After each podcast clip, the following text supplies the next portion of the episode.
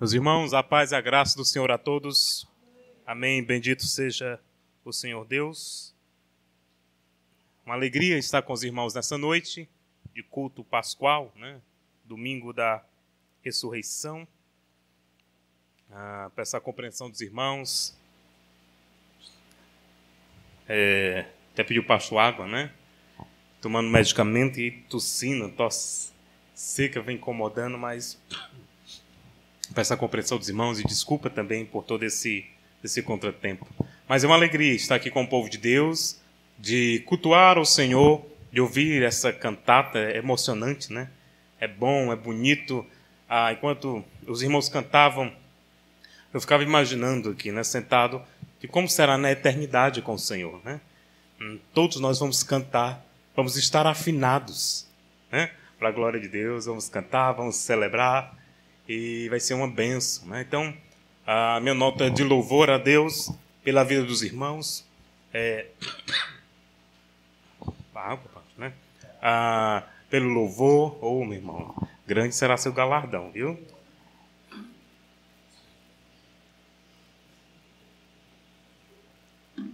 E uma alegria de ouvir, cantar e bendizer. Né? Parabéns também aos músicos, aos irmãos envolvidos no louvor. Né? Ah, que Deus abençoe, né? Que Deus abençoe. Meu sonho é tocar tão bem assim quanto o irmão, né? Mas um dia, quem sabe, né, eu aprenda a fazer um dó, né? E aí já será grande coisa. Meus irmãos, nós vamos meditar na palavra de Deus essa noite, concernente ao tema da ressurreição de Cristo, né?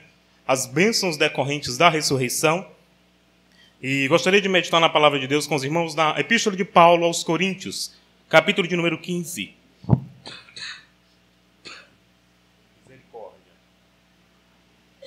Misericórdia, irmãos.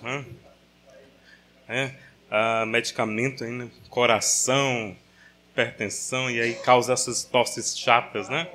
né? Só não posso ir agora, né? É, misericórdia, pastor. Diga isso comigo, não, né? Tenho duas meninas para criar ainda, né? 1 Coríntios, capítulo de número 15, nós vamos fazer a leitura do verso 1 ao verso 19 do texto da palavra de Deus e vamos nessa noite meditar acerca dessa temática, as bênçãos decorrentes da ressurreição de Cristo. Então peço que você permaneça atento e com a sua Bíblia aberta, que no decorrer da mensagem nós vamos explorando o texto, vamos entendendo a mensagem do Senhor nessa passagem, as aplicações desse texto concernente à nossa vida, tá bom? 1 Coríntios capítulo 15, verso 1 ao verso 19. Irmãos, venho lembrar-vos o evangelho que vos anunciei, o qual recebestes e no qual ainda perseverais. Por ele também sois salvos, se retiverdes a palavra, tal como vou-la preguei. A menos que tenha escrito em vão. Antes de tudo, vos entreguei o que também recebi: que Cristo morreu pelos nossos pecados, segundo as Escrituras, e que foi sepultado e ressuscitou ao terceiro dia, segundo as Escrituras e apareceu a Cefas e depois aos doze.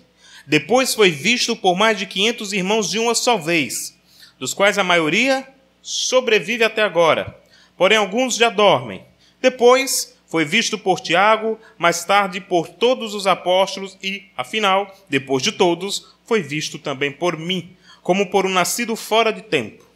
Verso 9: Porque eu sou o menor dos apóstolos, que, mesmo não sendo digno de ser chamado apóstolo, pois persegui a igreja de Deus.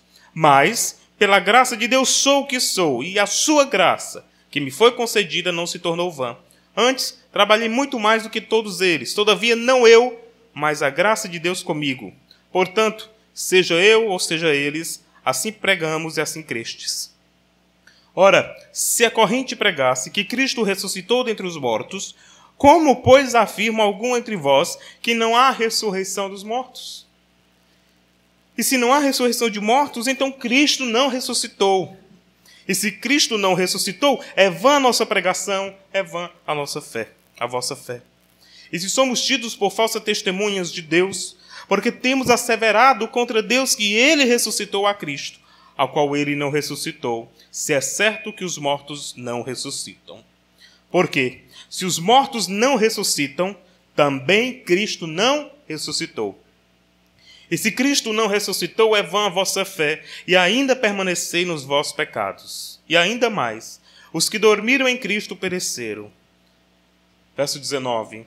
Se a nossa esperança em Cristo se limita apenas a esta vida, somos os mais infelizes de todos os homens. Amém. Vamos ficar somente até aqui, verso 1 ao verso de número 19. Bom, as bênçãos decorrentes da ressurreição de nosso Senhor Jesus Cristo. Né? Se você está ao lado de uma pessoa que não tem um exemplar da Bíblia Sagrada, por gentileza, se aproxime da pessoa, mostre, e nós vamos caminhando, entendendo a palavra de Deus concernente a este assunto, o assunto pascual, o assunto concernente à ressurreição do Senhor.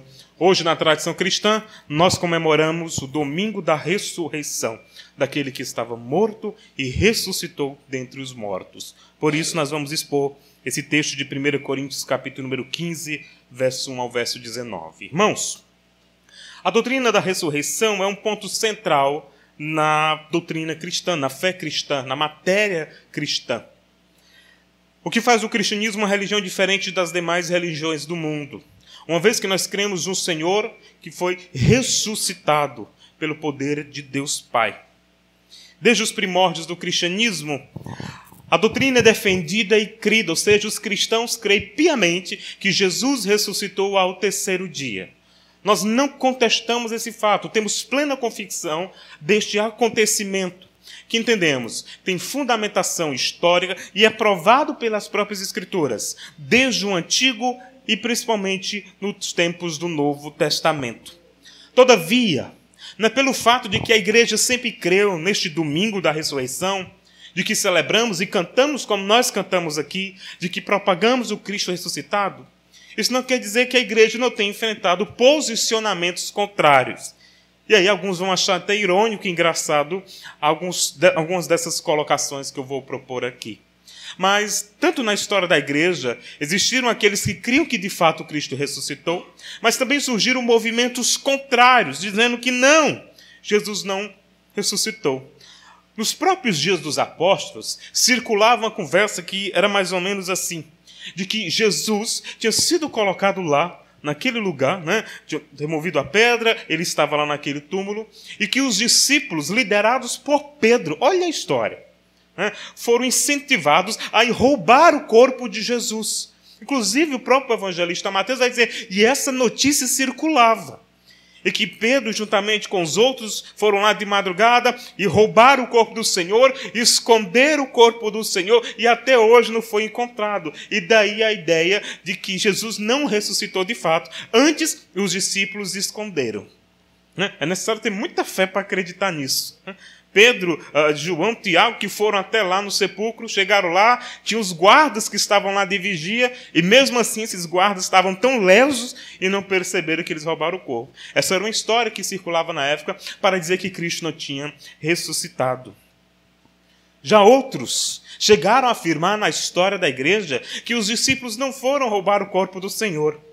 E por incrível que pareça, Jesus sofreu muito foi maltratado, né? colocaram uma lança do seu lado, ele ai, sofreu. Mas lá, ao ser colocado no túmulo, de repente Jesus estava lá cheio de dor, mas acordou. Acordou com muita coragem e Jesus afastou a pedra, deu lá uns golpes nos guardas, imobilizou eles, derrubou eles e fugiu. E até hoje ninguém sabe mais o paradeiro do Senhor. Essa história também é absurda. Mas eram histórias que eram contadas para negar a ressurreição de Cristo e disseram: Que conversa! Jesus Cristo nunca ressuscitou. Jesus Cristo nunca ressurgiu dos mortos. Os discípulos esconderam o corpo. E digo mais: Jesus acordou, e agora você imagina, Jesus cheio de dor, depois de, ser, eh, de sofrer todas aquelas pancadas, de toda aquela dor na cruz do Calvário, eles entendem que Jesus meio que acordou de uma hora para outra, mobilizou ali os guardas e fugiu. E aí os discípulos, como não mais encontraram o corpo, né, foram encontrar depois de alguns dias ele já ressuscitado, ele bem, ou melhor, já que ele nem tinha morrido, né, era a ideia. Mas é necessário fé, é, é, é como o livro do Gás, né? Não tem um fé suficiente para ser ateu, se aplica a histórias como essa. Então, não é de hoje que muitas pessoas vêm dizendo que Jesus de fato nunca ressuscitou.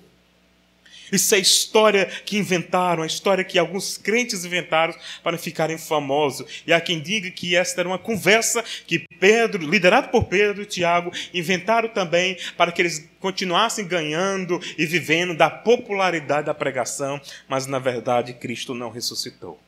Essas histórias que eu estou contando para você, elas foram suscitadas e elas foram faladas no decorrer da história da igreja.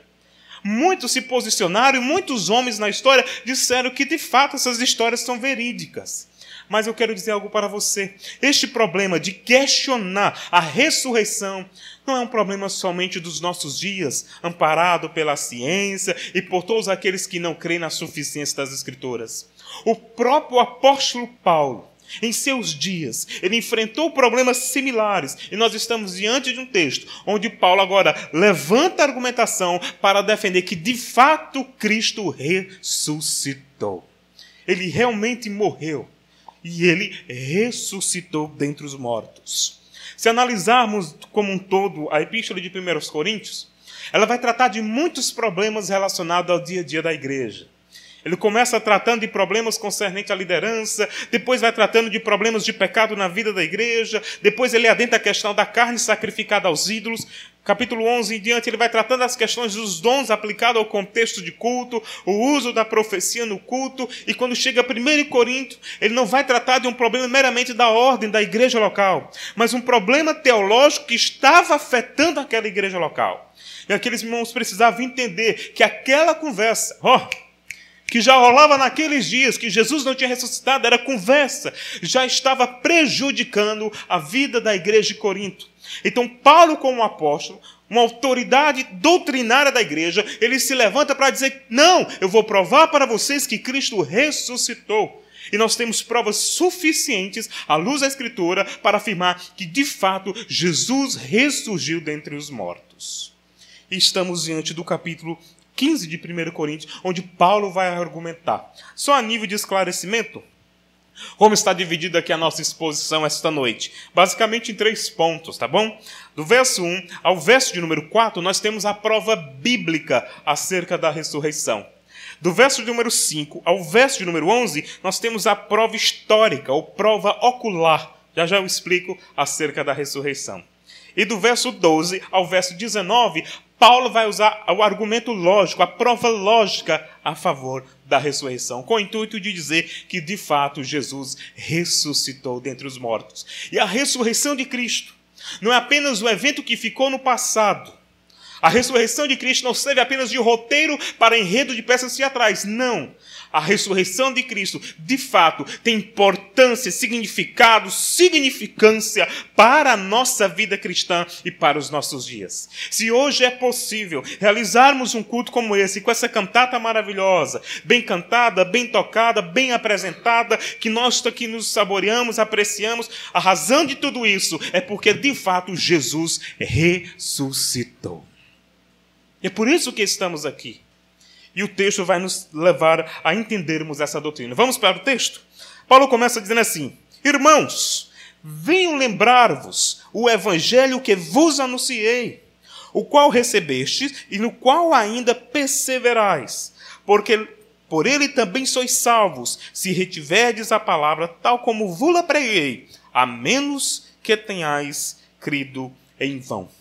O primeiro argumento de Paulo, ele aqui está se referindo àqueles crentes, aquelas pessoas que faziam parte da igreja de Corinto. Por isso ele começa, irmãos, ou seja, irmãos de fé, aqueles que estão familiarizados com a sã doutrina. Ele diz: Olha, eu quero trazer à memória de vocês um fato. Eu quero lembrar vocês o evangelho que eu anunciei para vocês. Paulo conhecia bem aquela igreja. Ele estava envolvido no processo de plantação daquela igreja. Ele estava familiarizado. E esses irmãos, eles conheciam Paulo e eles reconheciam o apostolado de Paulo. É bem verdade que em alguns momentos tiveram e entraram em crise, né? Segundo Coríntios, por exemplo, é uma defesa desse ministério apostólico. Mas em linhas gerais, esse povo sabia que de fato Paulo era um apóstolo, um representante que Deus tinha levantado para defender e para ensinar a sã doutrina ao seu povo. E ali estava ele dizendo a esses irmãos: Eu quero lembrar vocês um fato. Eu quero lembrar vocês que eu preguei para vocês eu anunciei para vocês a mensagem. E mais do que isso, eu não só preguei, preguei, mas vocês também receberam a mensagem. Paulo estava falando da forma como aqueles irmãos tinham recebido, eles tinham abraçado a mensagem do Evangelho. Paulo tinha instruído aquela igreja, Paulo tinha familiaridade com aquela igreja, Paulo conhecia aquela igreja da mesma forma e da mesma medida que esses irmãos conheciam e estavam familiarizados com Paulo. E ele está dizendo para aqueles irmãos: Olha, eu falei para vocês o Evangelho. Vocês aprenderam o Evangelho, vocês sabem as doutrinas básicas do Evangelho, porque eu ensinei vocês. Vocês abraçaram este Evangelho. E sabe o que, que aconteceu? No verso 2, Paulo diz o resultado, pelo fato daquela igreja ter abraçado o Evangelho. O que, que ele diz no verso 2? Pelo que também sois salvos. Paulo está dizendo que a pregação apostólica, a mensagem que ele proclamava, tinha gerado frutos. O trabalho de Paulo, o esforço de Paulo de ensinar a verdade tinha gerado frutos. Ele está dizendo: olha, a mensagem que eu anunciei para vocês, tudo aquilo que eu fiz para vocês, trouxe salvação. E se hoje vocês desfrutam de salvação, têm plena convicção desta condição de salvação, é porque eu anunciei o Evangelho. O interessante, irmãos, é o que aqui eu quero ressaltar um ponto.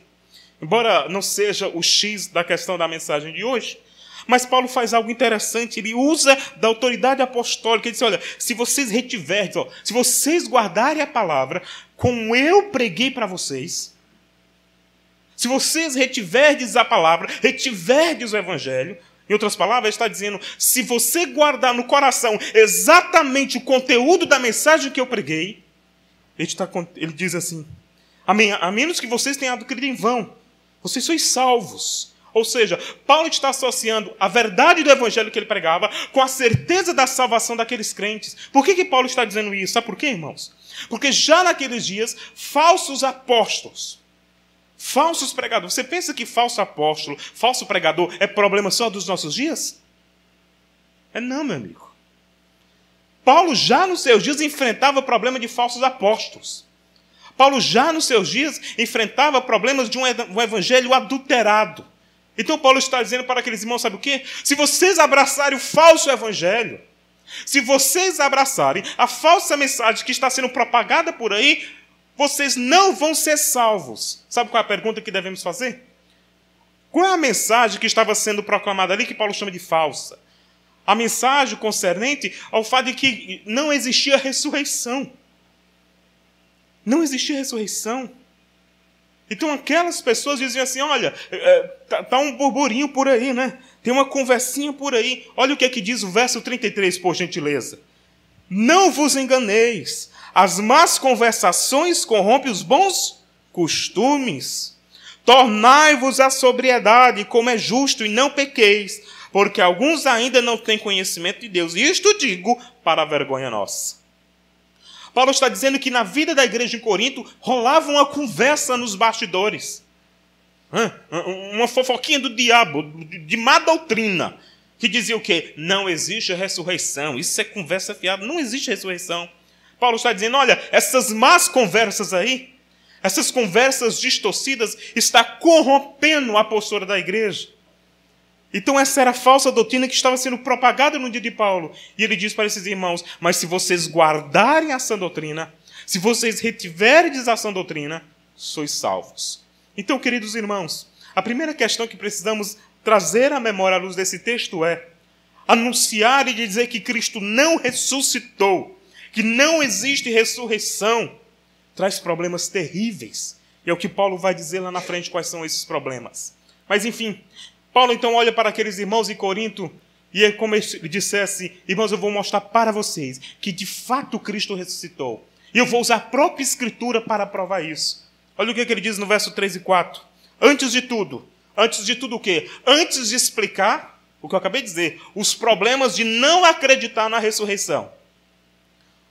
Antes de explicar os problemas que são causados quando você acredita que Jesus não ressuscitou. São problemas terríveis.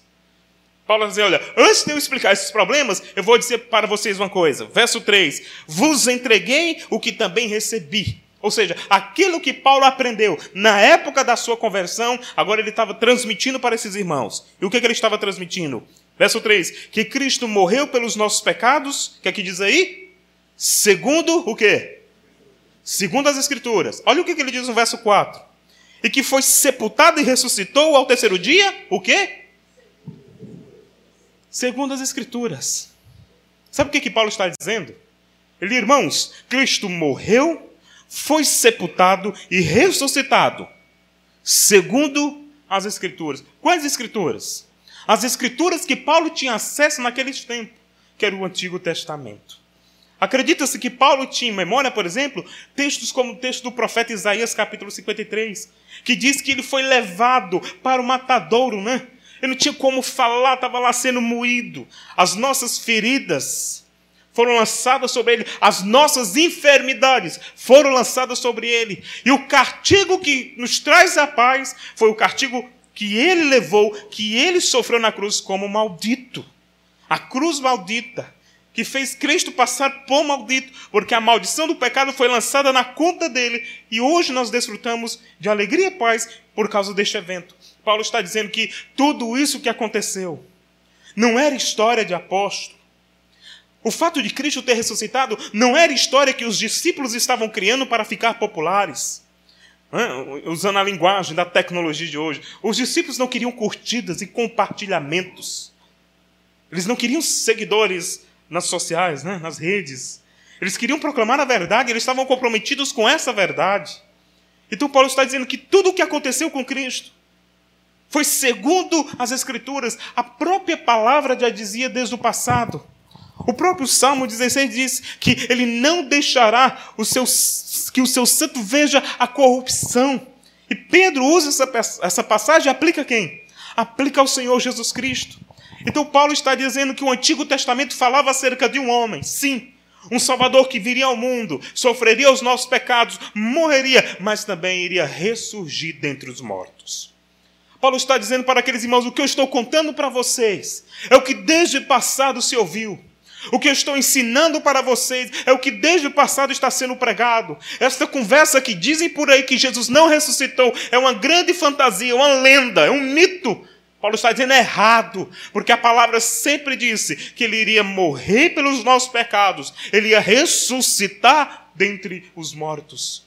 E o que eu estou dizendo para vocês, irmãos, é segundo as Escrituras.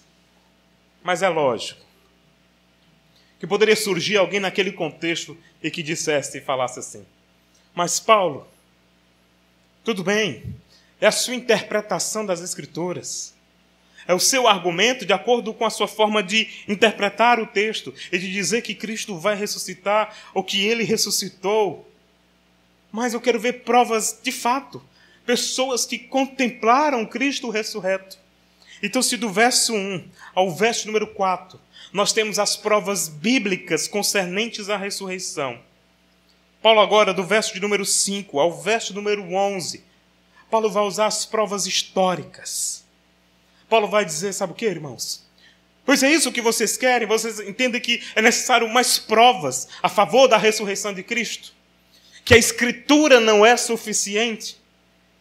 Não que Paulo não cresça na inspiração das Escrituras, na suficiência das Escrituras, mas Paulo estava agora usando o testemunho ocular, ou seja, aquilo que as pessoas tinham visto, para provar que realmente não só Cristo tinha ressuscitado, mas que a Escritura era a verdadeira palavra de Deus. Então, do verso 5 em diante, Paulo vai dizer o nome de pessoas que viram Jesus depois da ressurreição. Olha que interessante. Veja comigo o verso de número 5, as provas históricas, ou a prova ocular. Né? A, a, surgiu no começo da igreja o chamado testemunho ocular, ou seja, aquelas pessoas que tinham visto com os olhos que realmente Jesus tinha ressuscitado dentre os mortos. E Paulo vai começar a dizer assim: apareceu a Cefas. Quem é Cefas? Pedro. Paulo começa dizendo, ele apareceu, sabe para quem? Ele apareceu para um dos maiores líderes da igreja, porque Pedro, depois do evento do Pentecoste, se tornou um grande líder da igreja em Jerusalém. Aquele Pedro teimoso, afobado, precipitado, se tornou um instrumento vivo nas mãos de Deus. E ele mesmo pregou acerca da ressurreição depois do Pentecostes. Então Jesus disse assim: Olha, vocês querem uma prova? Paulo vai dizer assim: Olhe para Cefas. Ele viu o Senhor e aí nós precisamos relembrar o episódio da ressurreição que foi cantado aqui. As mulheres, Maria, Maria Madalena, Joana, que foram até o sepulcro, e quando chegaram lá, ficaram atônitas, né? A pedra removida. Né? Cadê o Senhor? Né? Imagina aquelas mulheres que estavam ali, que tinham acompanhado o Senhor, chegaram diante do túmulo e nada do Senhor. De repente aparece o anjo. Né? O que, é que vocês estão fazendo aqui? Vocês estão procurando quem já ressuscitou? Né? Como é? Ele ressuscitou. As mulheres saíram correndo, né? Ah, vamos anunciar os discípulos. E de repente chega lá, os discípulos estão lá temerosos, né? Olha, é, o, o anjo disse que ele ressuscitou. E Pedro, né? Como sempre, né? O quê? Eu, eu, eu vou conversa, acreditar em conversa de mulher, eu vou lá, é lá ver. Hã? E Pedro vai lá quando de repente, né? Se depara um anjo, né? Ele ressuscitou. Eu vou voltar para dizer que é verdade, então. Ele chega lá. O episódio até engraçado que estão lá atordoados, ele ressuscitou, né? Posso imaginar Tomé, que conversa é essa, rapaz? Agora Jesus ressuscitou, né? E de repente passa aquele homem entre eles e diz assim: A paz sejam convosco. Eu imagino o susto. A Bíblia diz que eles ficaram assustados e disseram assim: É bem um fantasma. A Jesus, é não, olha aqui minha mão, tem as marcas. É, posso imaginar Tomé naquela hora, né? O sangue de Jesus tem poder, né? É, tem mesmo, eu, meu sangue tem poder, né? A Jesus, para provar que ele tinha ressuscitado, disse assim: me dá aí peixe para comer. Fala, Jesus comeu. Depois de ressuscitado, para dizer que realmente não era um fantasma, era ele mesmo. E aí Paulo vai dizer assim: está vendo? Ele apareceu a Cefas. E não somente a Cefas, Olha o que, que acontece no verso 5. Apareceu a Cefas e depois apareceu, sabe a quem? Aos doze. Que é este episódio que eu acabei de contar. Mas observe o argumento adiante de Paulo, verso número 6. De... Depois foi visto por mais de 500 irmãos, desculpa, irmãos. Foi visto por mais de 500 irmãos de uma só vez. Olha aí. Dos quais a maioria sobrevive até agora, porém alguns já dormem. Olha o que, que Paulo está dizendo aqui para aqueles irmãos.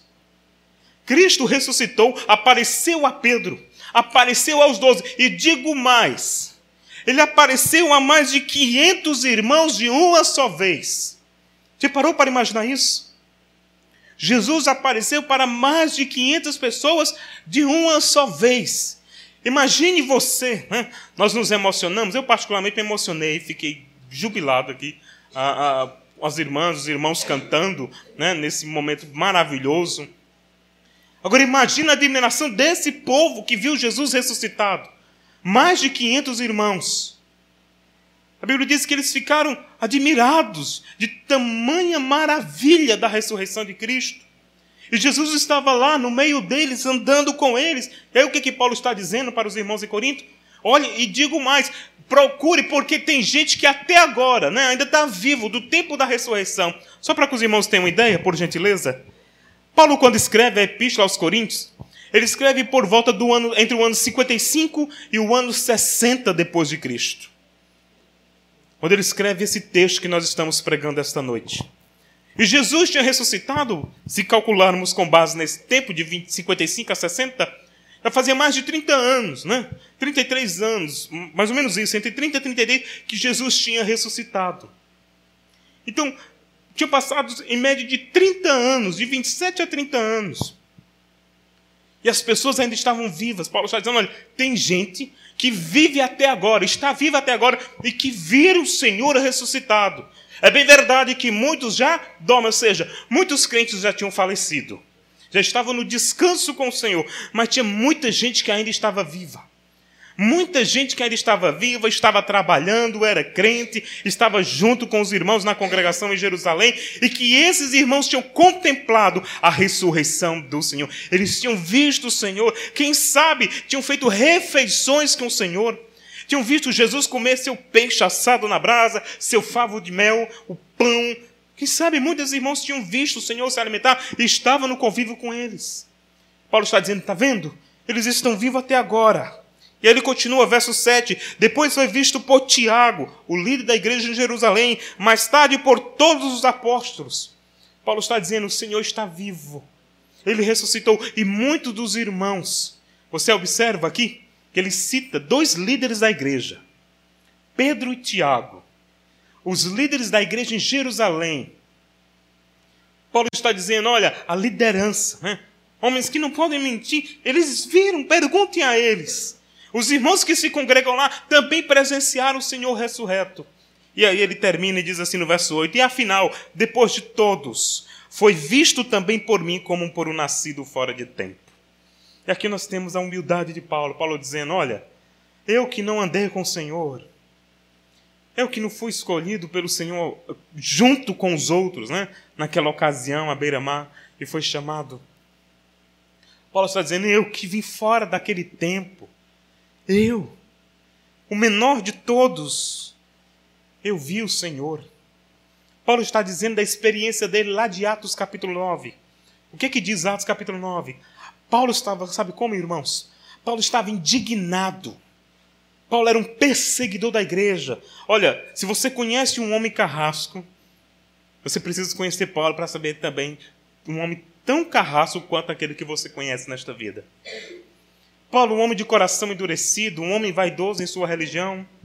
Este Paulo estava tão furioso, Atos capítulo 8, verso 3, que ele, ó, ele arrombava as portas, assolava as portas para pegar os crentes. Imagina quanta gente, olha que ironia. Imagina quanta gente que tinha sido maltratado por Paulo agora estava se congregando junto com ele, né? Gente que viu Paulo segurando, né? Olha que ironia isso. Paulo estava segurando as vestes, Estevão sendo apedrejado até a morte, né? E Paulo lá, dá mais, joga mais na cabeça. Né? É crente, pode matar, né? Estava lá ele vibrando. Atos capítulo 8, ele chega, vai roubando as portas, maltratando todo mundo. É crente, pois vem cá que você vai apanhar. Né?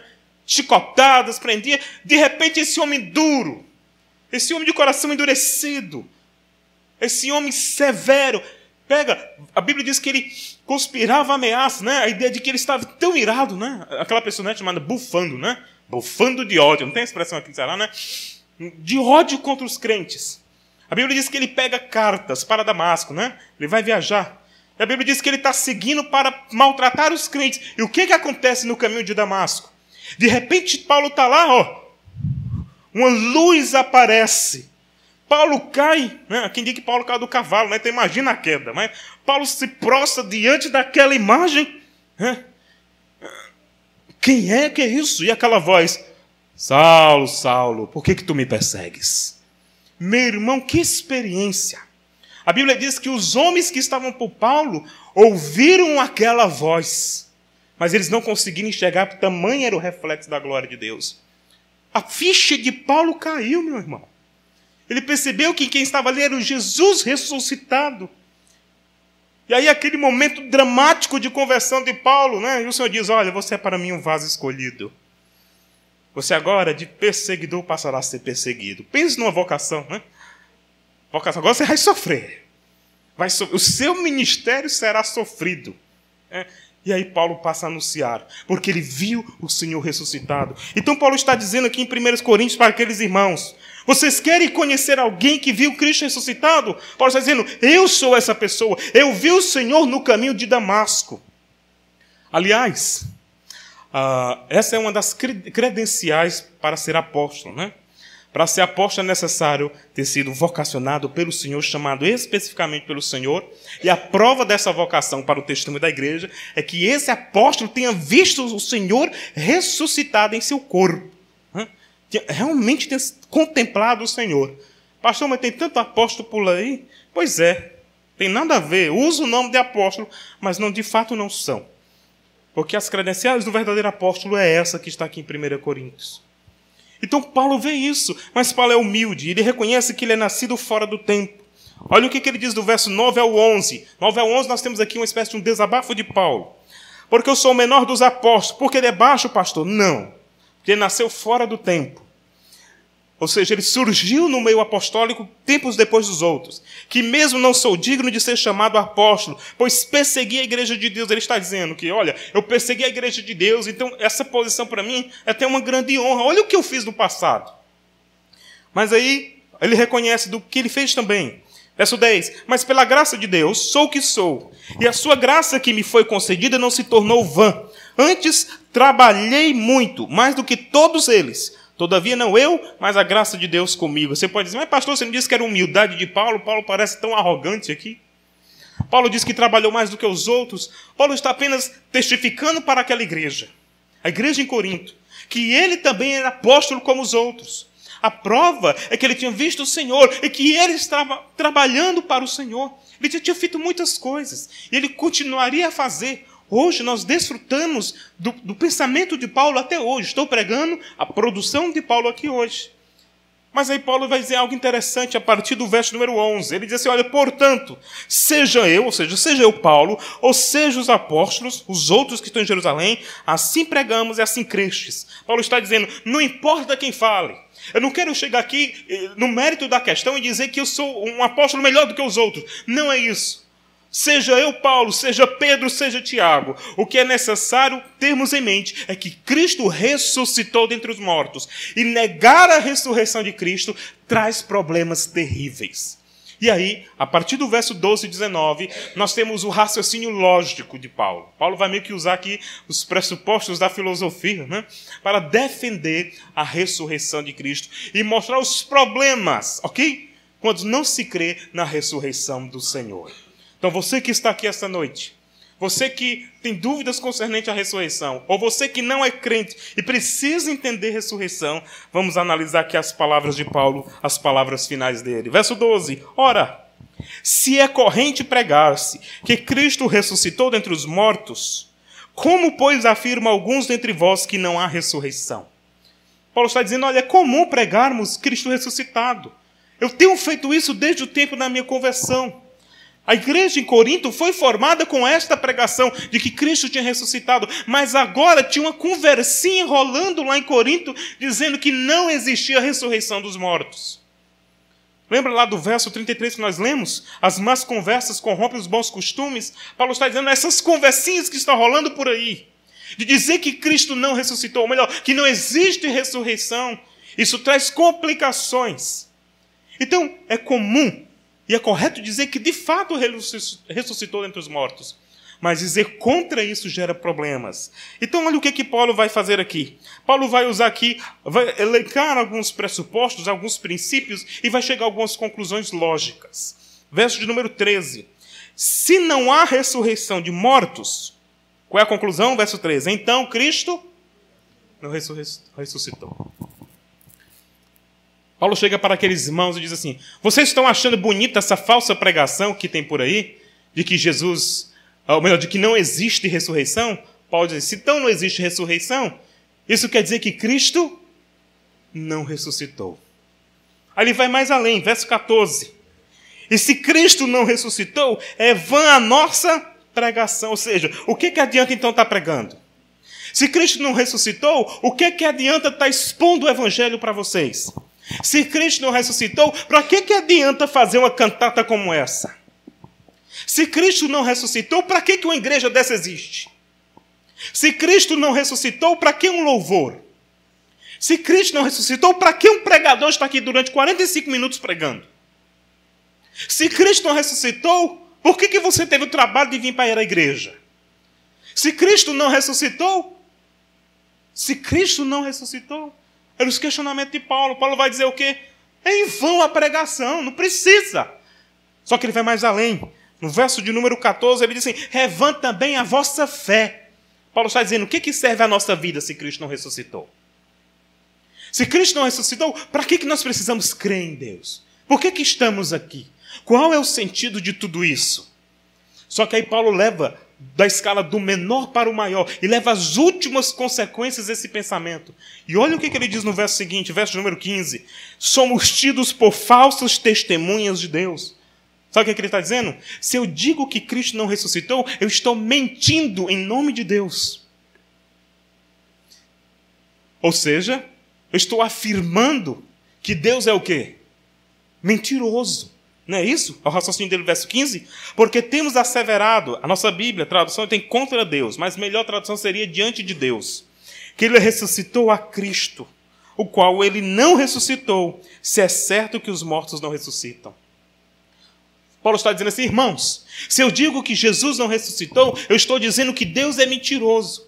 Porque na sua palavra ele diz que Cristo ressuscitará dos mortos. Se eu digo que Cristo não ressurgiu ao terceiro dia, eu estou mentindo em nome de Deus.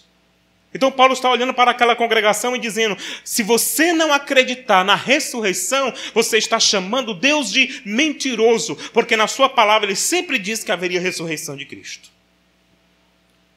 E aí Paulo vai mais além.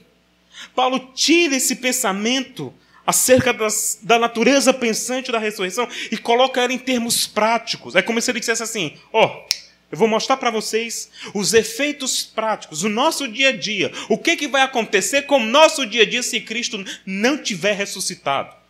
Olha os problemas que, que irão acontecer se for verdade a pregação de que Jesus não ressuscitou. Verso 16 ele diz assim: Porque se os mortos não ressuscitam, também Cristo não ressuscitou. Aí 17: E se Cristo não ressuscitou, é vã a vossa fé. O que é que ele diz agora? E ainda permanecei nos vossos pecados. Porque qual é a lógica de Paulo? Que Cristo morreu pelos nossos pecados e que ele ressuscitou para nos dar vitória sobre os nossos pecados. Os nossos pecados são perdoados porque Cristo morreu e ressuscitou ao terceiro dia. Se Cristo não tivesse ressuscitado, então pecado teria vencido Cristo. O mal teria vencido Cristo. Mas ele morreu, porém ao terceiro dia ele ressuscitou dentre os mortos. Então os pecados foram apagados. Paulo está dizendo para aqueles irmãos: os nossos pecados foram perdoados por causa da sua morte e ressurreição. Cristo não foi à cruz do Calvário apenas para fazer encenação teatral. Cristo não foi à cruz do Calvário apenas para sensibilizar o homem. Cristo não foi à cruz do Calvário apenas para você achar a imagem bonitinha, né, emocionante. Cristo não foi à cruz do Calvário apenas para virar filme de roteiro de Mel Gibson. Cristo não foi à cruz do Calvário apenas para servir de lição ilustrativa para a criança. Cristo morreu no Calvário e ressuscitou terceiros dias para perdoar os nossos pecados. E Paulo está dizendo para esses irmãos: se vocês dizem que ele não ressuscitou, então nós vamos morrer nos nossos pecados. E ele vai mais além. Olha o que, que ele diz no verso 17. Verso 18, melhor. E ainda mais. Parece que ele se lembra, né? Bate um estalo na mente de Paulo, né? Ele diz: Ó, oh, oh, me, me esquecendo de dizer. Ainda mais, ao verso 18. E os que dormiram em Cristo pereceram. Paulo está dizendo, sabe o quê? Além, se você negar a ressurreição de Cristo, além disso favorecer o fato de que nossos pecados não estarão perdoados, Paulo vai dizer: e aqueles irmãos que morreram, os irmãos que se congregavam conosco aqui e que faleceram, sabe o que aconteceu com eles? Foram pereceram, estão condenados, estão tudo lá no fogo do inferno. Pereceram. Porque só existe céu por causa da ressurreição de Cristo sua morte e ressurreição. O céu só é acessível para nós por causa de sua morte e ressurreição. Se não existe morte e ressurreição, o que é que nos resta depois da morte? A condenação. E tu imagina você aquela irmãzinha, né? aquele irmãozinho lá da igreja em Corinto, que o seu filho tinha acabado de se converter, ainda jovem, e de repente, numa situação de guerra ou numa situação de epidemia, de doença, faleceu. Aquela irmãzinha, aquele irmãzinho tinha um grande consolo em saber que seu filho estaria com Cristo, apesar de ter morrido muito jovem. Né? Imagina aquela, aquele irmãozinho, aquela irmãzinha que perdeu seu pai, sua mãe, porque já estava idoso e num momento de uma crise uh, de saúde, uh, ele que era um servo de Deus partiu com o Senhor. Agora imagina ele ouvindo Paulo dizer assim: se você diz que Cristo não ressuscitou, os seus parentes que morreram agora pereceram no inferno. O desespero, né? Posso imaginar a cara daqueles crentes assim: ah, é verdade. Olha, Paulo tem razão. Você já pensou? A irmãzinha que morreu. Se Cristo não tiver ressuscitado, não tem como adentrar o céu. A ficha passou a cair. Aí Paulo vai mais além e termina o raciocínio no verso de número 19. Olha o que ele diz aqui. Se a nossa esperança em Cristo se limita apenas a esta vida, somos os mais infelizes, ou em outras traduções, miseráveis de todos os homens. Imagina você uma situação. Os crentes, aqui, que Paulo estava pregando, eles não estavam numa situação tão favorável como nós estamos aqui. Né? Todo mundo bonitinho, arrumadinho, cheiroso, igreja bem organizada, limpinha. Muitos desses irmãos estavam vivendo um contexto de perseguição. Sair para se reunir com os outros irmãos na casa do irmão Stefanas, por exemplo, era um risco. Porque vai que o soldado da guarda pretoriana pegasse ele no caminho, prendia e, se duvidar, até matava algum deles.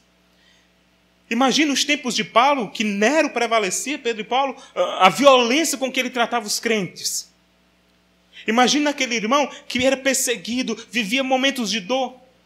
Imagina ele tendo que ir para a igreja, mas sabendo que depois da morte já não restava mais nada porque não tinha ressurreição. Qual era o sentido de sofrer tanto nessa vida, já que não ia ter eternidade, já que não ia ter céu? Para que passar tantas privações, tantas dores né, na vida cristã, se não vai ter eternidade? Então Paulo diz assim: olha, se a sua fé, se a sua vida se limita apenas às coisas desta vida, a esta carne, e não à ressurreição do Senhor, à eternidade, então somos miseráveis. Somos os mais miseráveis de todos os homens. Esse sofrimento todo de perseguição, né, de sofrimento, das epidemias. Então não vale, não vale nada, não tem sentido algum na eternidade, já que existe toda essa infelicidade nesta vida. Paulo está dizendo para irmãos, pense, irmãos, quando negamos a ressurreição de Cristo, nós estamos trazendo problemas para nós, não somente nesta vida, mas também no porvir, porque depois da morte segue o juízo. Paulo estava fazendo esses irmãos pensar para que eles entendessem que realmente Cristo ressuscitou. Isso era provado pelas Escrituras. Cristo ressuscitou e era provado pelos próprios irmãos que ainda estavam vivos e que tinham visto com seus próprios olhos que Jesus tinha ressuscitado. E as provas lógicas da doutrina. Bom, quais algumas aplicações e considerações que podemos fazer com base nessa exposição de 1 Coríntios 15, de 1 a 19? São quatro quatro aplicações que eu quero extrair à luz da palavra de Deus com base nesse texto. A primeira delas é o seguinte: eu quero fundamentar essas conclusões uh, como respostas da pergunta uh, que eu vou fazer aqui. Quais as bênçãos decorrentes da ressurreição de Cristo? Quais são as bênçãos que a ressurreição de Cristo gerou para nós? O que, que ela nos deixou? Né? Qual o legado da ressurreição? A primeira delas, a certeza de que podemos confiar na suficiência das Escrituras para a nossa fé prática um dos grandes benefícios, uma das grandes bênçãos decorrentes, né, como resultado da ressurreição, é a certeza de que aquilo que nós pregamos aqui esta noite, aquilo que nós lemos, aquilo que nós memorizamos, aquilo que nós estamos absorvidos e familiarizados, é de fato a palavra de Deus. Nós pregamos aqui não é algo da nossa capacidade. O que lhe trouxe aqui esta noite não é simplesmente a habilidade do pregador o que lhe trouxe aqui essa noite não foi apenas o desejo de ver a cantata pascual da igreja de Cascavel. O que lhe trouxe aqui essa noite, acima de tudo, foi o próprio Espírito de Deus para que você entendesse a coisa. A palavra de Deus é verdadeira e ela está sendo falada ao seu coração. Nós podemos confiar nas Escrituras. Se a palavra de Deus diz que naquele grande dia nós seremos ressuscitados, assim como o Senhor, nós devemos crer. Porque o nosso fim, que não é a morte, a morte é uma passagem, é um, uma entrada para uma outra dimensão, onde nós vamos ter os nossos corpos ressuscitados na volta do Senhor para reinarmos com Ele. E quem nos garantisse a própria palavra de Deus. Minha querida irmã, meu querido irmão, nós temos na palavra de Deus o maior consolo para as nossas vidas. É na palavra de Deus que nós encontramos refrigério para as nossas frustrações. É na palavra de Deus que nós encontramos razão da nossa existência para estarmos aqui louvando ao Senhor. É com base na palavra de Deus que nós somos sustentados na verdade do Evangelho de Cristo. A palavra de Deus é o alimento de Deus para a nossa alma e a ressurreição é prova de que a palavra é fiel e ela não falha. Porque se Cristo ressuscitou, é porque a palavra já dizia isso há bastante tempo. Segunda aplicação que podemos tirar desse texto é que a bênção da ressurreição trouxe para nós a garantia de perdão dos nossos pecados. Trouxe a garantia. Imagina você uma situação, você está em casa preocupado com a fatura, né? Está lá para se vencer, você precisa pagar, você não tem um dinheiro suficiente. Você, ah, já chegou outra fatura, né? Bateu lá na porta, os correios, né? Deixou lá. Você, não vou, como é que eu vou pagar isso? Aí de repente você chega lá na casa lotérica, no banco, para pagar a conta, né? Você apresenta lá a caixa e diz: Olha, eu quero pagar essa conta. Ela olha assim: Não, essa conta já foi paga. Ah, ah, como assim? Não, já foi paga. Você não precisa mais pagar. Eu lhe pergunto: Você não vai ou não vai sair feliz de lá? É, pastor, como eu queria que isso acontecesse comigo todo mês, eu também, né? Alegria, né? Tá, tá, tá quitada, não precisa pagar mais nada. Isso foi justamente o que Cristo fez. Na sua morte no Calvário, na sua ressurreição dentre os mortos, ele garantiu o perdão dos nossos pecados. E hoje nós podemos dizer aqui: o sangue de Jesus nos purifica de todo pecado. O pecado que nos separava de Deus, o pecado que nos afastava do Senhor. Você que está aqui essa noite que não é crente, está tendo a oportunidade de ouvir a palavra de Deus. O pecado faz a separação entre você e o Senhor. O pecado deixa você distante de Deus. Todavia, nós temos a solução de Deus para o pecado. A solução de Deus para o pecado é o Senhor Jesus Cristo na sua vida, morte e ressurreição. É pelo fato de Cristo ter ressuscitado Cristo não ressuscitou apenas para emocionar você, Cristo ressuscitou para transformar a sua vida. A morte de Cristo foi para apagar os nossos pecados. Nós vamos adentrar a presença de Deus na certeza de que Ele ressuscitou e que nós fomos purificados no nome santo do Senhor Jesus Cristo. Nós lutamos contra o pecado nesta vida, nós batalhamos contra o pecado nesta vida, ele nos rodeia, ele nos sufoca, ele destrói famílias, mas chegará um dia que este pecado será totalmente extirpado na nossa vida por causa da obra que Cristo realizou. Ele já não terá mais domínio sobre nós, sobre os nossos pensamentos, sobre a nossa postura. Porque o sangue de Jesus purifica de todo o pecado. Isso tudo é possível por causa da cruz. Terceira aplicação que podemos tirar com base no texto da ressurreição. A convicção de que a morte não é o nosso fim, mas a certeza que viveremos eternamente com Cristo. Quantas pessoas têm medo da morte, né? Ah, misericórdia, né? Não, não quero morrer, tenho medo da morte. Mas para o crente, a morte, apesar de ser uma experiência dramática e dolorosa para aqueles que ficam, a morte é a certeza que nós estaremos para sempre com o Senhor. A ponto de que naquele grande dia, quando Jesus voltar, nós seremos transformados, ressuscitados com nosso corpo glorioso. Não é o fim. Né? Não é o fim. Está com pouco tempo que eu perdi minha sogra. Né? E foi um momento muito doloroso, porque a minha esposa ficou como acompanhante no hospital, ela morreu de problemas cardíacos. Ela tinha 65 anos mas muito dispostos e foi algo muito doloroso. Teve algumas preocupações, foi parar no hospital. E os últimos dias foram muito dolorosos, né? Minha esposa grávida ainda e, e chorando, preocupada com a mãe dela, e nós estávamos prestes a ir embora para Itapajé, onde eu iria pastorear. E, e ela sofrendo com tudo aquilo. Mas na semana que a mãe dela estava para partir para o Senhor, a mãe dela chegou ao pai e disse: Olha, não se preocupe, né? não fique triste, não, eu estou bem. Eu vou ficar bem. A única coisa que eu quero pedir é que no dia que eu morrer, eu quero que vocês cantem uma música enquanto eu estou sendo lá sepultada. Né? Aquela música é bonita, é bonita a cidade que Jesus preparou. Ela é bonita, é lá que eu vou morar. O pecador não acredita. Né? E aí eu me lembro bem de que no dia do sepultamento, iam descendo o caixão, todo mundo cantando, chorando. Né? Minha esposa lá muito abalada, chorando, muito triste. E aí, depois que terminou tudo aquilo, que ela chorou, que ela desbravejou os sentimentos ali, vendo a mãe dela sendo, descendo a sepultura, ela chorou, chorou e depois disse assim: Que alívio eu sinto por saber que ela está agora com o Senhor. E saber que naquele grande dia, minha mãe será ressuscitada em corpo glorificado. Sabe por que, nós temos essa convicção? Sabe por que nós temos a certeza? Porque Cristo morreu e ressuscitou ao terceiro dia. A morte não é o fim. A morte, na verdade, é um começo para o crente de uma vida na presença de Deus e do Senhor Jesus Cristo.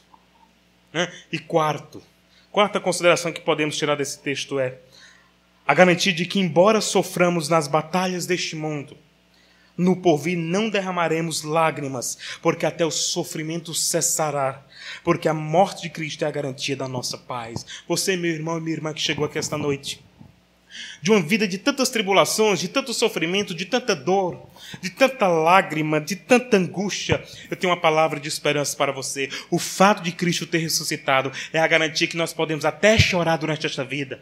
Nós podemos derramar lágrimas, passar momentos tenebrosos, enfrentar o vale da sombra da morte, mas eu quero dizer algo para nós nesta noite. No dia do Senhor, na eternidade com o Senhor, Ele enxugará dos nossos olhos toda lágrima todo sofrimento cessará, toda enfermidade cessará, a enfermidade que lhe atormenta cessará, a dor que lhe maltrata cessará. Sabe por quê? Porque se Cristo ressuscitou, nós temos a garantia de que na eternidade nós estaremos em paz com Deus e com o Senhor Jesus Cristo. A ressurreição de Cristo, é por isso que estamos aqui essa noite. É por isso que prestamos o culto ao Senhor aqui nesta noite, porque a morte de Cristo nos garantiu que, embora enfrentemos as lutas deste mundo, na eternidade encontraremos descanso no Senhor e ressuscitaremos em corpo glorioso para morar com o Senhor pelos séculos dos séculos. Amém. No lugar onde não haverá choro, não haverá sofrimento, não haverá angústia, não haverá vale da sombra da morte, mas haverá a presença santa de Deus diante dos nossos olhos a certeza de que nós estaremos com Ele. A ressurreição de Cristo é real e tudo passa a fazer sentido na nossa vida se nós acreditarmos que Cristo ressuscitou dentre os mortos. Eu quero trazer esta mensagem esta noite, finalizar melhor esta mensagem esta noite, lembrando o que diz o Salmo 24. O Salmo 24 que diz assim: Levantai, ó portas entre os eternos, levantai para que adentre o Rei da Glória. Quem é o Rei da Glória? O Senhor dos Exércitos, esse é o Rei da Glória. Eu posso imaginar o Salmo 24 sendo cantado quando o Senhor ressuscitou dentre os mortos, adentrando a presença de Deus Pai Todo-Poderoso, e os santos anjos cantaram: Quem é o Rei da Glória? Este que ressuscitou o terceiro dia é o Rei da Glória. E nós cantaremos também, nós estaremos lá, nós vamos louvar, engrandecer, bendizer ao Senhor, estejamos afinados ou não, mas nós cantaremos e diremos: quem é o Rei da Glória? Aquele que ressuscitou ao terceiro dia. E hoje podemos celebrar esta Páscoa, porque o Cordeiro de Deus que tira o pecado do mundo ressuscitou dentre os mortos. Da sepultura saiu, com poder e glória ressurgiu. E hoje nós estamos aqui, é por causa dele, é por causa do Senhor Jesus Cristo. Ele ressuscitou, Ele está vivo e Ele está no meio de nós. Amém. Vamos orar? Feche seus olhos e vamos orar e agradecer a Deus por tamanha bênção da salvação e porque essa ressurreição foi compartilhada conosco ainda nesta vida. Ó Deus, nós te louvamos, nós te agradecemos, te agradecemos pela ressurreição do Filho, que nos garante a certeza de que estaremos com o Senhor na eternidade a ressurreição do, de Cristo, que prova para nós a suficiência e o poder das Sagradas Escrituras. A ressurreição de Cristo, que garante o perdão dos nossos pecados. E que, embora estejamos aqui contaminados pelos pecados deste mundo, nós somos lavados no sangue do Cordeiro de Deus. A morte de Cristo, que nos garante que, embora enfrentamos a experiência da morte, nós estaremos com Cristo, que é incomparavelmente melhor, e ressuscitaremos naquele grande e glorioso dia do Senhor. E te agradecemos, ó Deus, que embora enfrentamos as batalhas, o sofrimento, as dores deste mundo, um dia toda esta dor terá um fim. Todo esse sofrimento cessará, porque nós reinaremos com Cristo na eternidade para todos sempre. Abençoa, Deus, esta igreja abençoa todos os irmãos envolvidos e que possamos dizer: celebrai, a Cristo celebrai, porque Ele ressuscitou. Bendito seja o nome do Senhor ressuscito. Aleluia. Em nome de Jesus. Amém. Irmãos, gostaria de agradecer a Deus pelo convite, pastor Adelmo. Que Deus abençoe sua vida, seu ministério, abençoe a vida da irmã Sara, da Rutinha também, essa família querida. Um prazer de conhecer os irmãos. Aqui fica o meu carinho minha gratidão aos irmãos, à irmã pelo almoço, né? Tanto ter recebido também. Que Deus abençoe a todos vocês. Que vocês possam continuar perseverando, firmes e fortes, né? Paulo termina o texto de 1 Coríntios 15, que ele pregou sobre a ressurreição. Ele termina dizendo assim: Portanto, permaneçam firmes e fortes, sabendo que o seu trabalho no Senhor não é vão. Que Deus abençoe a PIB de Cascavel, a todos os irmãos. uma feliz Páscoa da ressurreição de nosso Senhor Jesus Cristo a todos. Amém.